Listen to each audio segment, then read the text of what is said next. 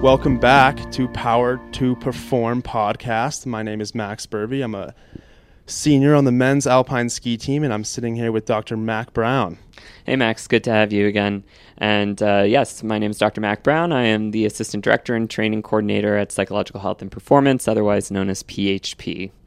And this is a week two of our podcast focusing on anxiety and nerves. So, what questions do you have for me this week? Well, last week we we kind of talked about the basis of nervousness and where that can stem from, and you know a simple tip to help us you know break through that. Um, but this week we're gonna get a little bit more complicated with it and talk about the anxiety aspect of it. So the question I have for you today, Mac, is does anxiety root from nervousness?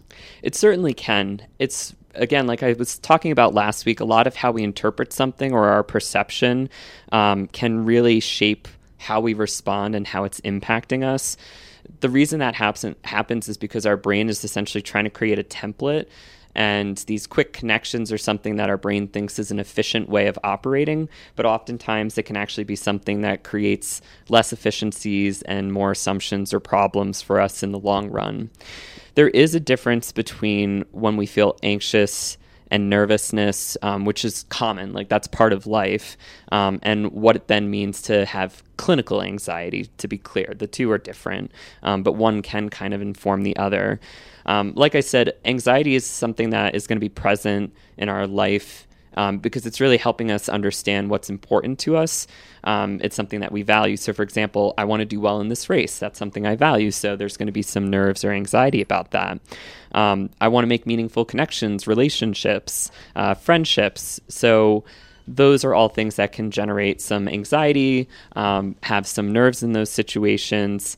Um, but it's really when there are things like that that are preventing us from our ability to function in our daily life, like going to class, going to practice, um, you know, how we are doing in our athletics, in our jobs. Um, that's when there's such a high level of distress in those scenarios where we can't function um, that we're starting to talk more about clinical based anxiety. Um, but anxiety certainly can start to mount from nervousness.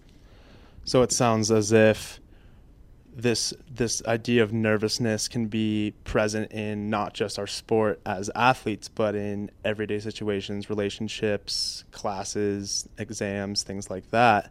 Um, and it just sounds like it's important to understand the, that anxiety can be present and that it can also be controlled. Absolutely, yeah. And so the next question I have for you today is that if an athlete feels that their nerves are taking over in a negative way, what are some techniques that they may use to take back that control?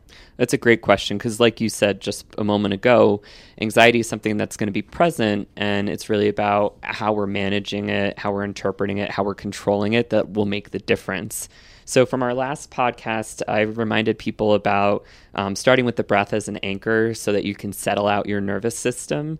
And that way you can get a clear mental picture of um, what's actually happening rather than it being skewed through this filtered lens of nervousness. Um, so, really, one quick tip around if you notice that things are going more negatively is just a simple reframing message. Um, such as I notice that nervous feeling, and that means that this thing matters to me. It's important. Um, but you could also reflect on the facts. Like, I know I've done the training, I know I'm prepared, um, I know what I need to do, and focus more on things that are strength based and factual rather than um, focusing on those worries and concerns that are just being generated by that feeling of nervousness um, that can then kind of shift where your mind is focusing on not necessarily always the most helpful place. So, in simple terms, it's focusing maybe more on the process rather than the outcome because you know that I have done the preparation, I have the confidence, I've I've put in the work, and that is going to get me to the process and the process goal. And things I can't worry about is the outcome goal because I can't fully control that. Absolutely. And of course, that's easier said than done, right? Because the outcome, in a lot of ways, is something that we focus a lot on. You know, I want to win. I want to get in this tournament. I want this. I want that.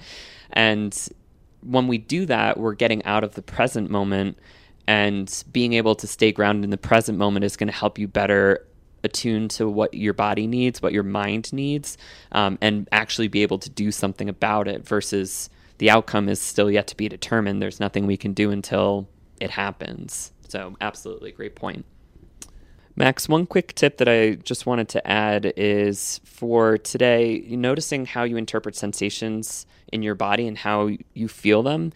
What is the message that shows up? So, for example, if you are feeling that kind of pit in your stomach, what's the message that's associated with it? Is it, oh man, like if my stomach is feeling all kind of wobbly, then it means I'm nervous about what's about to happen, rather than a reframe of, I'm really excited, and that's why I'm feeling that kind of stomach drop right now, is because I know my nervous system is activated, telling me that I'm ready to go.